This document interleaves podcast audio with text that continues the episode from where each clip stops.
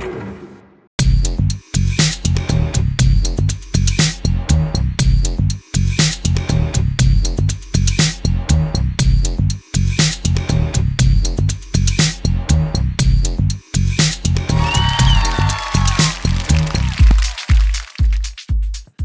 んにちは、トミトです。今日は久しぶりに、えっ、と、ウイニングイレブンですね、ウイギレアプリの方ですが、それの、話題なんですけども、マッチデイっていう新しいイベントが、えっ、と、始まってまして、今年に入ってから、せあの、なんだっけ、正式に始まったのかな。で、まあ、1ヶ月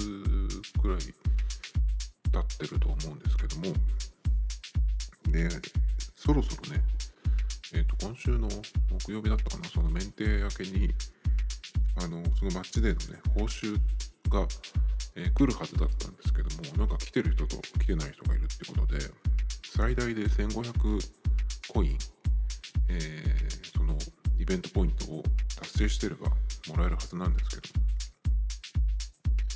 どえー僕のとこには全然来てません。えっ、と、木曜日の時に入ってたコインがですね、えっ、と、なんかの、大会の視聴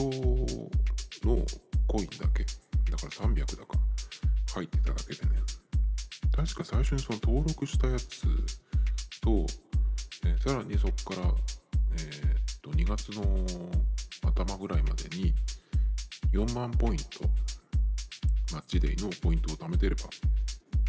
1500コイン、えー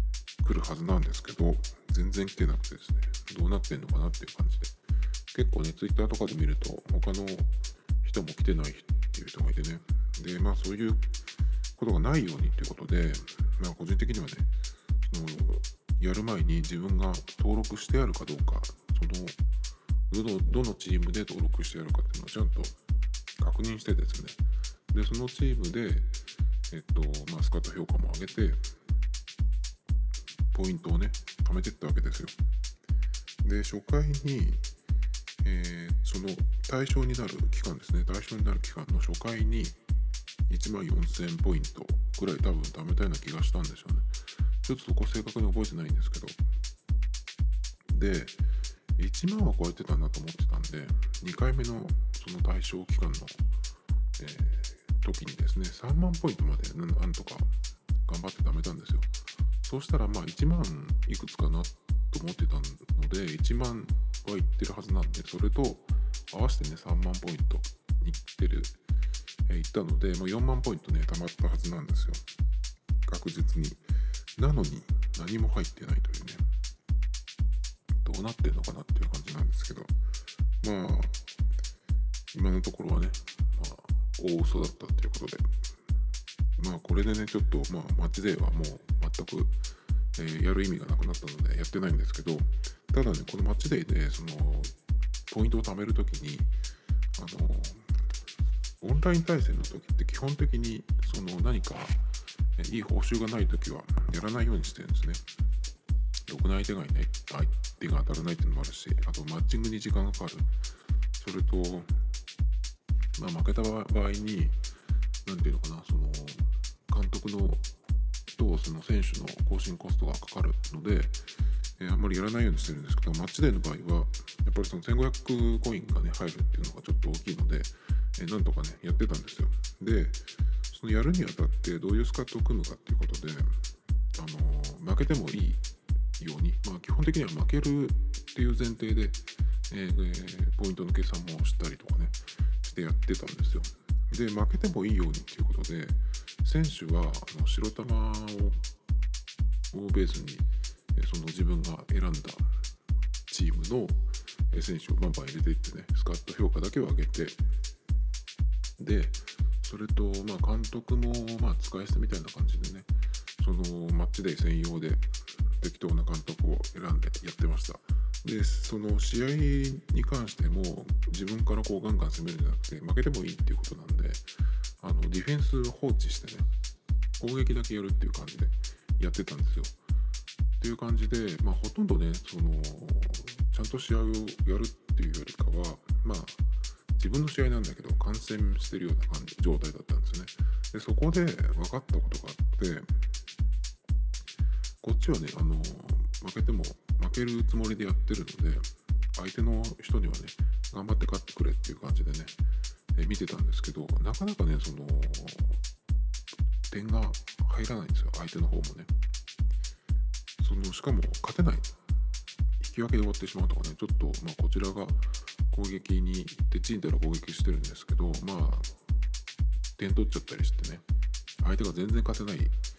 っていう風になっちゃう時が結構あったんですよ。あのディフェンスは全くやってないのにもかかわらずですね。で見てたら観察してたらなんでね勝てないのかっていうのがちょっと見えてきたので今日はそれをね喋、えー、ろうかなと思うんですよ。で相手の方っていうのは大体、まあ、僕のそのまずレートですけどレートは600台から、え、負けまくると500に突入する。くらいですね。でたまに勝っちゃうと600台に戻ってくるっていう感じなんで、えー、590台から600そうだな30とかそのぐらいの間の間の超低レートな感じですね。まあもっと低いレートに抑えてる人もいるんですけど500切ってる人とかねたまに当たりますけど。まあ大体そのぐらいの低レートですね。マッチデーの場合は700未満未満が初級なのでかなりその低いレートっていうのは分かると思うんですけどもでそういう感じでねえー、低レートでやってるにもかかわらず、えー、まあ、相手の人のスカットっていうのはどういう感じで来るかっていうと大体の場合はみんな結構 FP ガチャを回してる人でうんと大体揃ってますね。まあ、よく見るのはメッシが右右にいて真ん中にロナウドがいて左はネイマールとかねまあ、大体似たようなスカットです。それでこう開幕から出してでガーってくるような感じなんですよね。大体そういう感じでしっかりあの選手は揃ってるんですよ。でも勝てない。じゃあなんでこの人たちが勝てないのかっていうのをあの見てったんですよ。そうしたら共通するというかね、まあ結構特徴が、えー、分かってきまして、まずですね、まあ一言で言うと焦ってる。これに尽きる。勝てない人がねその選手が揃っていてこちらが何もしないのに勝てないっていうような人が焦ってやってるんですよね。でどういうふうな、えー、焦ってやってるとどういうふうなことをやってるかっていうのもちょっと個別に言っていこうと思うんですけどまずパスですね、まあ、基本的に、えー、パスに関してなんですけどこの焦ってる人たちっていうのはあの待てないんですよとにかく。待てないっていうのはね何かっていうとパスコースのできるまで待てない相手自分のその味方の選手がいいポジションに動いてるんだけど例えばそのディフェンスの選手の間に入ってきた時にこう出せばねフリーでボールを出せるんですけどまずそういう、えー、状態になるまで待てないということですね。なのでこう結構ねどんどんどんどん縦につなごうとする人が多いんですよ。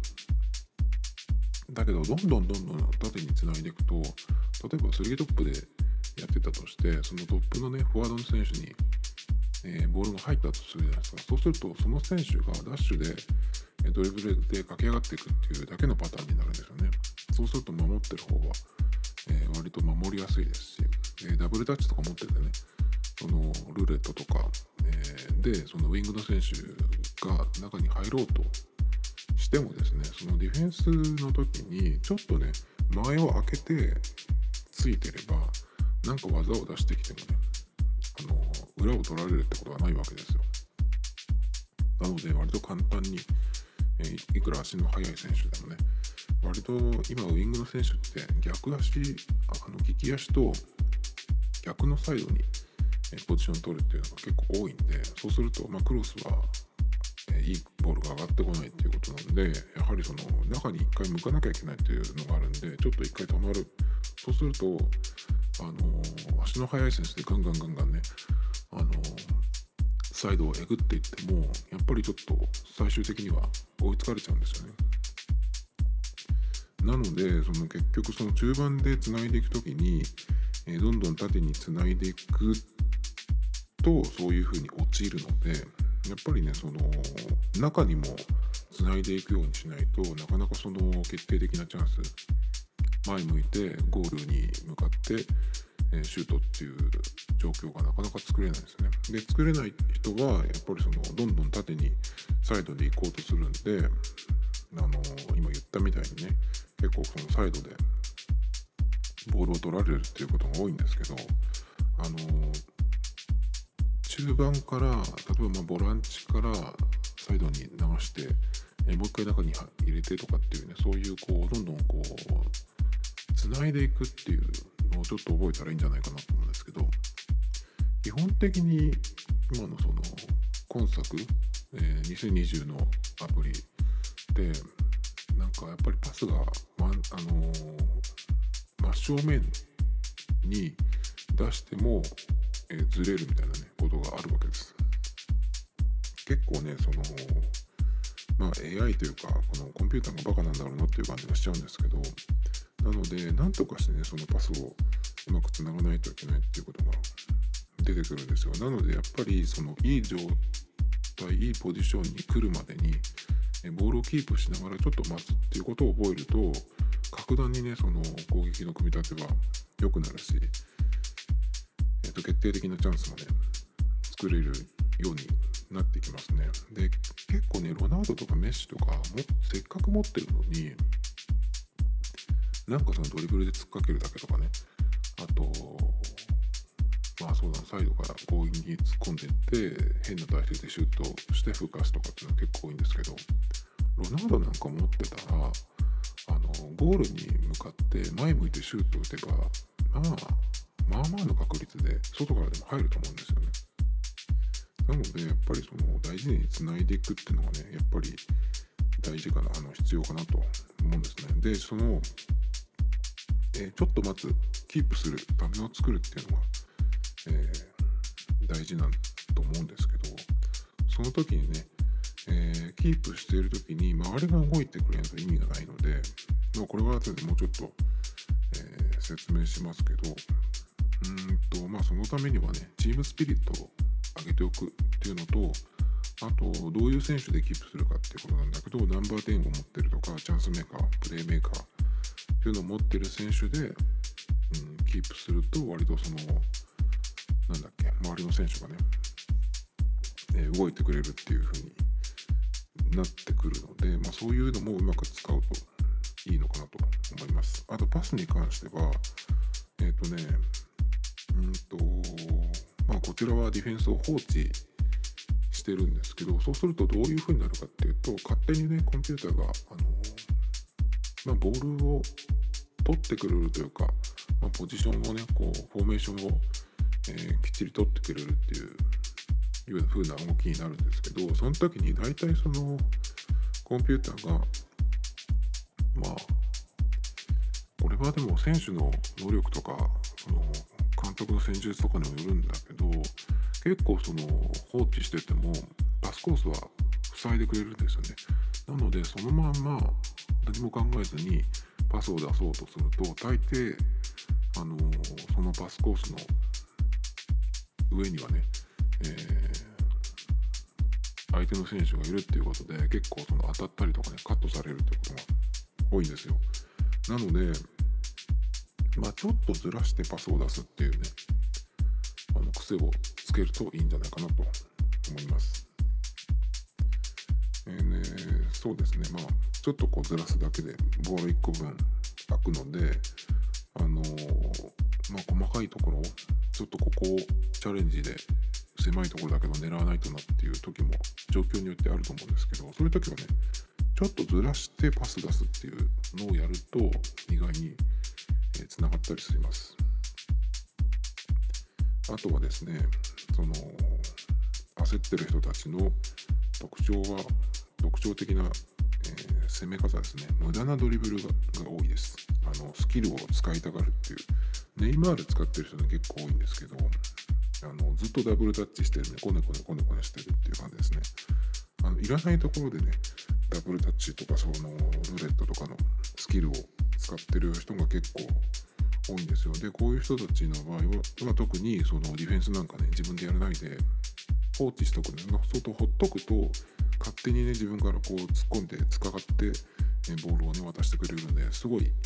ディフェンスは楽なんですよね。なのでせっかくねそういういいスキルいい選手を持ってるんだったらどこでそのスキルを使うかっていうのをね、あの、考えた方がいいかなと思います結構その細かいところをね、えー、ダブルタッチで抜いていこうっていう人が結構見られるんですけどまあ大体ね、あの、敵の選手に引っかかってボールロストみたいなのが多いですね。やっぱりダブルタッチの場合は一番効くのは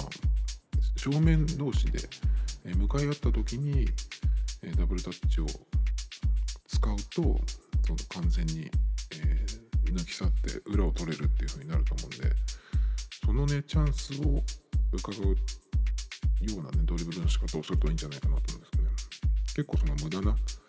えー、ここここからドリブルしなくてもっていうようなねところからやったりとかね。えっ、ー、とあとはあの足の速い選手を持ってる人でもう結構その無駄なドリブル無駄なダッシュが多いですね。でダッシュの時って1回ダッシュしたら途中で止まれないのでそのダッシュ一発分1回分ワンタッチ分でどのぐらい進むかっていうのもえっ、とまあ見てないと特に細かいところでね一気にダッシュで行ってしまおうと思っても、えー、ダッシュしたはいいけど止まれなくて。えー、相手のディフェンダーに当たってボールを失うとかね結構多いです。でパスをねなるべくしっかり、え、確実につなぐためにっていう話をちゃちょっとさっき言いかけたんですがあのー、結構ねまあのまっすぐ何も相手がいなくても、えー、パスがずれるっていうことがあるんですよ。多分これはまあバグというよりかはこれは推測ですけどウィーレって昔からあのテレビ中継の再現をしようっとしてるところがあってそれを目指してるっていうところがあると思うんですね。でそうするとあの同じ操作を同じようにしても何ていうのかなそのミスが出るようにねしてやるような感じがするんですよ。だから確実に同じ操作をして同じ効果が同じようになるんじゃなくて例えばそのグラウンダーパス一発にしてもちょっとずれるとか大幅にずれるとかねそういうなんか確率的なところを入れてんのかなっていう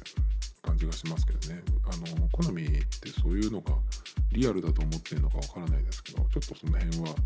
えー、まあ個人的にはずれてるなと思いますけどまあそういう感じで作られると思うんでやっぱり、パスを、えー、なるべくねそのしっかりつなぐために、えー、っすぐ出してもね、まあ、ずれることがあるとなんかも言ってますけどだからま確実確実な方法はないわけです。だけどプレイヤー側のミスになってる部分もあるんですよね。それが一番の原因は方向キー。特に斜めとかね横に入れる場合。えっ、と、プレステとかのコントローラーの場合は十字キーになってるので、えっ、と、縦横斜めの8方向しか多分選べないと思うんですけど、あの、スティック使ってる人だとまた別かもしれないですけど、で、だけどアプリの場合は360度好きなところにその方向キーが向くようになってるので、結構ね、その、うん、方向キーが敏感というかね、だから例えばねよくあるのがペナルティエリアの前あたりにいて後ろから入ってくる選手に落としたいっていうパスを出そうとしたつもりが、え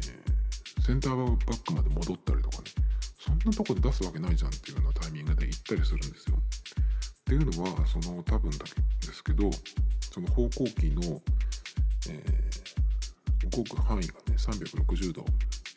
になってるのでまあそういうことも起こるのかなっていう感じですねだからその自分のこの手の感覚でやってると思うんですけどそのカーソルのね、えー、今どどこを向いてるのか自分がその、えー、どこを指してるのかっていうその矢印みたいな三角の小さい三角のやつがね出るはずなんでそれをねよくその方向を見ておくとその癖をつけとくとまあそのミスは減らせるかなと思います。まあこればっかりはねそのゲームの仕様なんでどうしようもないんですけど結構その選手の体とかを見ちゃうと思うんですよ。試合中って。だけどそうじゃなくてその方向キーのうんと、まあ、方向キーというか選手のその周りにある丸えボール持ってる時の丸ですね。選手を囲んでるその丸丸いその表示。そこについてるそのちっちゃい三角どっち向いてるっていうのをね、えー、よく見る癖をつけると、まあ、パスのミスは少し減らせられるかなと思います。でディフェンスですね。ディフェンスの場合はまあ先ほどからまあ放置してるっていうふうに言ってますけどもしねその自分でやる場合結構ねこれ抜かれる原因になってるんですがプレスをプレスボタンを押しっぱなしっていう人が結構多いと思うんですよ。でプレスボタンを押しっぱなしだとそのボールを持ってる選手に対して一直線に向かうだけなのでこれって攻める方からしたら向かってきて近くに来た瞬間にパッとね斜めとか横にあの入れるだけで方向機入れるだけで簡単に貸せるんですよ。スキルとかいらないんですよね。なので結構これでかわされやすいと思います。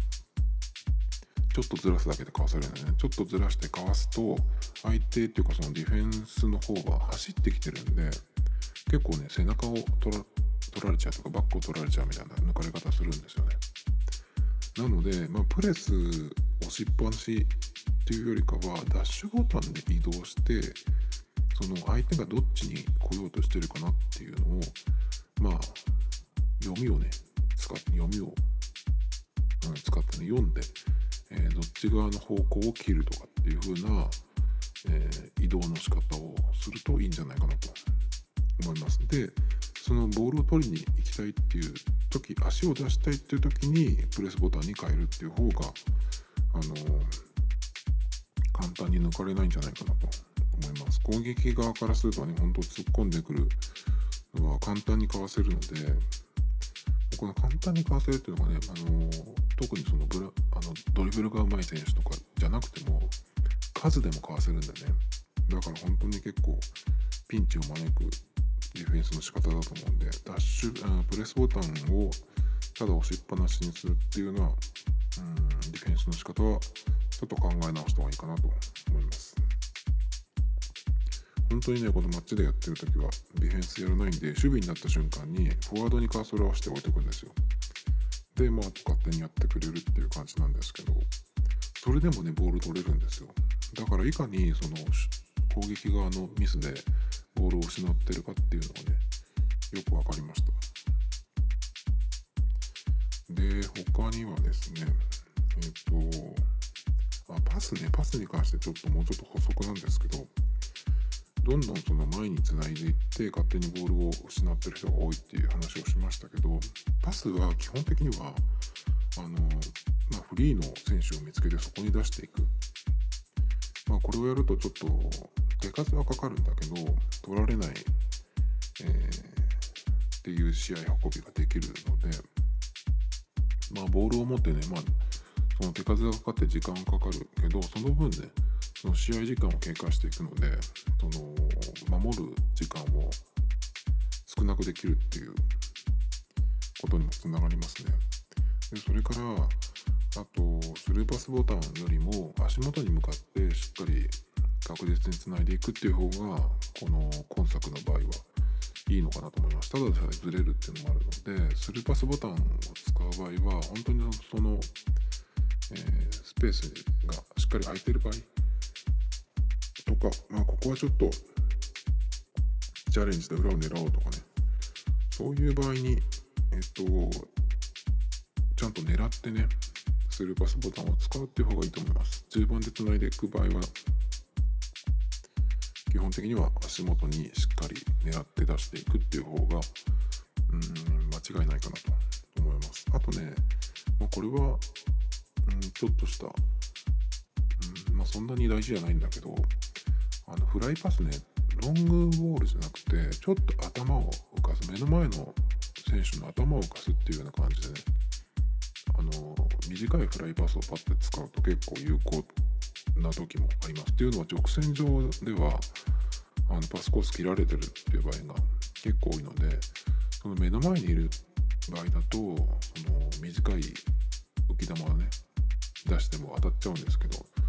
そんなにその接近されてない時でパスコースを切られてる場合だったらちょっと短いフライパスを浮き球を狙うっていうのもいいかなと思います。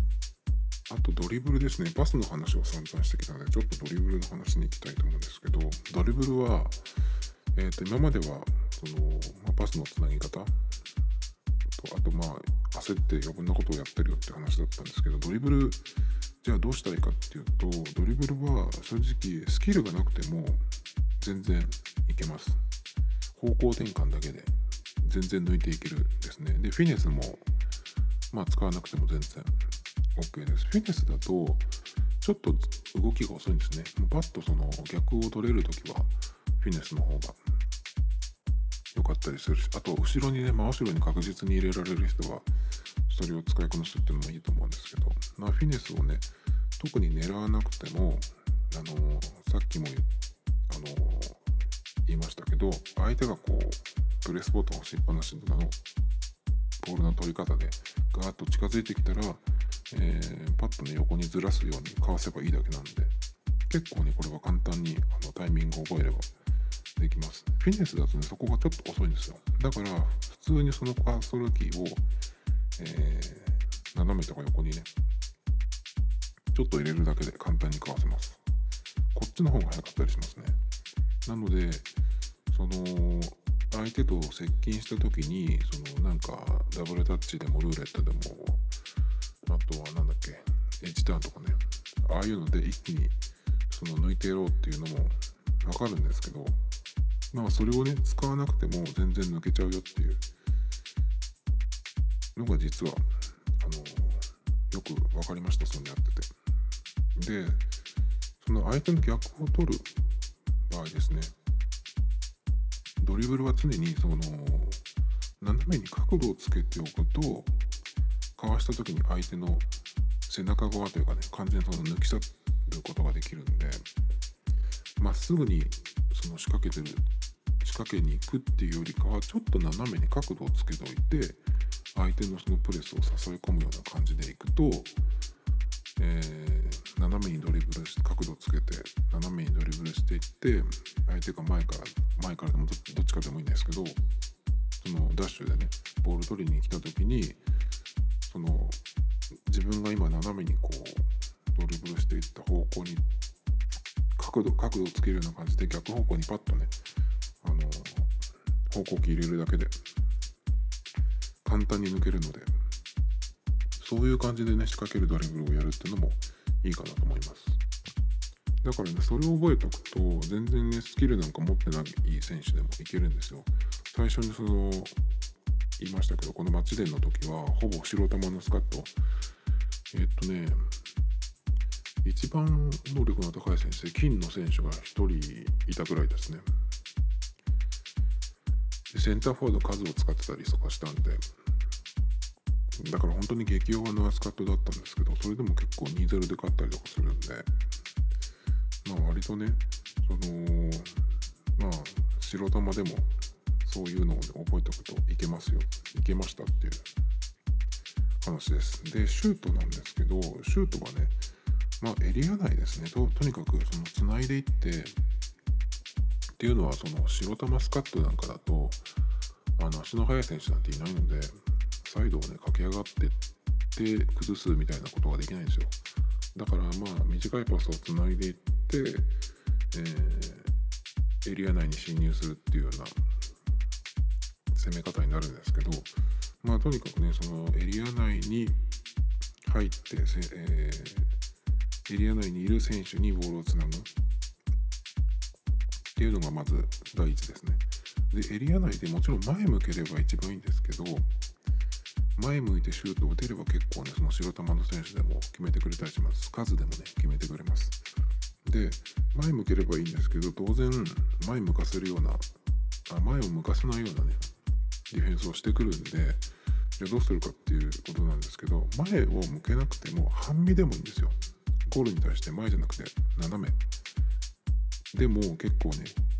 あのー、決めてくれました素人もの選手でもねでその時に大事なのはやっぱりその逆足頻度と逆足精度な逆足精度か特に。で数を使ってたっていうのはね一個理由があってその能力値は低いんだけどえっ、と逆足頻度精度が44なんですよ確か。結構かなり高いんですね。なのでペナルティーエリア内でとにかくその数につないで半身にしてもいいんで、えー、その状態でシュートを打つとまあまあ決めてくれるっていうのがあったんでまあロナウドとかねあのレバンドフスキとかスアレスとかメッシとかねあの前向いて思いっきりでもまあ大体入れてくれるようなフォワードがいればいいんですけど、まあ、いなくてもねそういう感じであのエリア内でとにかくエリア内に入って、えー、完全に前を向くか半身でシュートを打つっていうのを狙っていくっていう攻撃ですね。まあ、試合中の操作に関してはそんな感じなんですけど、えっと、あと試合以外のところですね、マッチデイで勝つために必要なこと、えっと、これはですね、まず一番大事なのは、チームスピリットを上げるってことですね。チームスピリットは最大で99なんですけど、まあ、あのーチームスピリットが高ければ高いほどやっぱりその放置しておく時のあの選手の動きが良くなるのであとボールを持ってねそのつないでいく攻撃でつないでいくっていう時にボール持ってない選手があのちゃんと動いてくれるのでやっぱりこのチームスピリットを上げるっていうのがまず第一かなと思います。でそのためにはですね、まあ、監督と選手を固定してたくさん試合をやっていくとそのレベルが上がっていくような感じでね、えーと、チームスピリット上がっていくんでまあこれはマッチデーでねその試合を重ねていけば自然に上がっていくと思うんですけどまあそのチームスピリットがどのくらいであと上がるかなっていうのはちょっとまあ計算しつつやるといいかなと思います。あんまりその最初の時にチームスピリットが低すぎるとね超低いと60代とかあるんですよそうすると80が見えてくるのもかなり、えー、大変になるのでまあ最初の段階で80くらいになるようなスカットを組むとあと楽かなと思います、まあ、あとはねフォーメーションに合った選手起用あとこうやりたい自分がこうやりたいスタイルと合ってないっていう場合もなんかあるかなと思います。だから例えば5バックで、え3人中盤の選手がいて、えー、2トップが縦に並んでるとかっていう場合なのに、えーと、サイドからガンガン行こうとしてもなかなかその選手はねいないしサイドにセンターフォードが流れて足の速い選手だったとしてでどんどんねその、え、サイドは切り切り崩せるんだけど中に人がいないみたいなね。それをやるんだったらやっぱり3トップにするべきだし逆に真ん中をこうどんどんつないでいきたいっていう場合は3トップよりかは、えー、2トップの下に、え、トップ下が最低1人はいるっていうようなフォーメーションの方がいいと思うしだからその自分のやりたい、スタイルと、ま、合うフォーメーションなり、え、選手なりねちゃんと選んでおいてそれでかつ、え、チームスピリットを上げていくっていうのが大事かなと思います。そうするとまあディフェンスを放置しておいても結構やってくれるし、え、攻撃になった時にもねそのボール持ってない選手がうまいこと動いてくれるので結構簡単にうんまあ時間手数はちょっとかかるかかりますけどその強い選手を持って使ってなくてもね結構勝てたりしました。なのでまあ選手の更新コストもいらないですしほとんどね。数なんか200とかですよ。キーパーも白玉でしたね僕の場合は。なのでそんな感じでもまあまあ、えー、その2回の期間で4万ポイント貯めれたんでまあ低コストでね意外にいけるよっていう、え話でした。Tomito Times Podcast. This program was broadcasted you Anchor FM.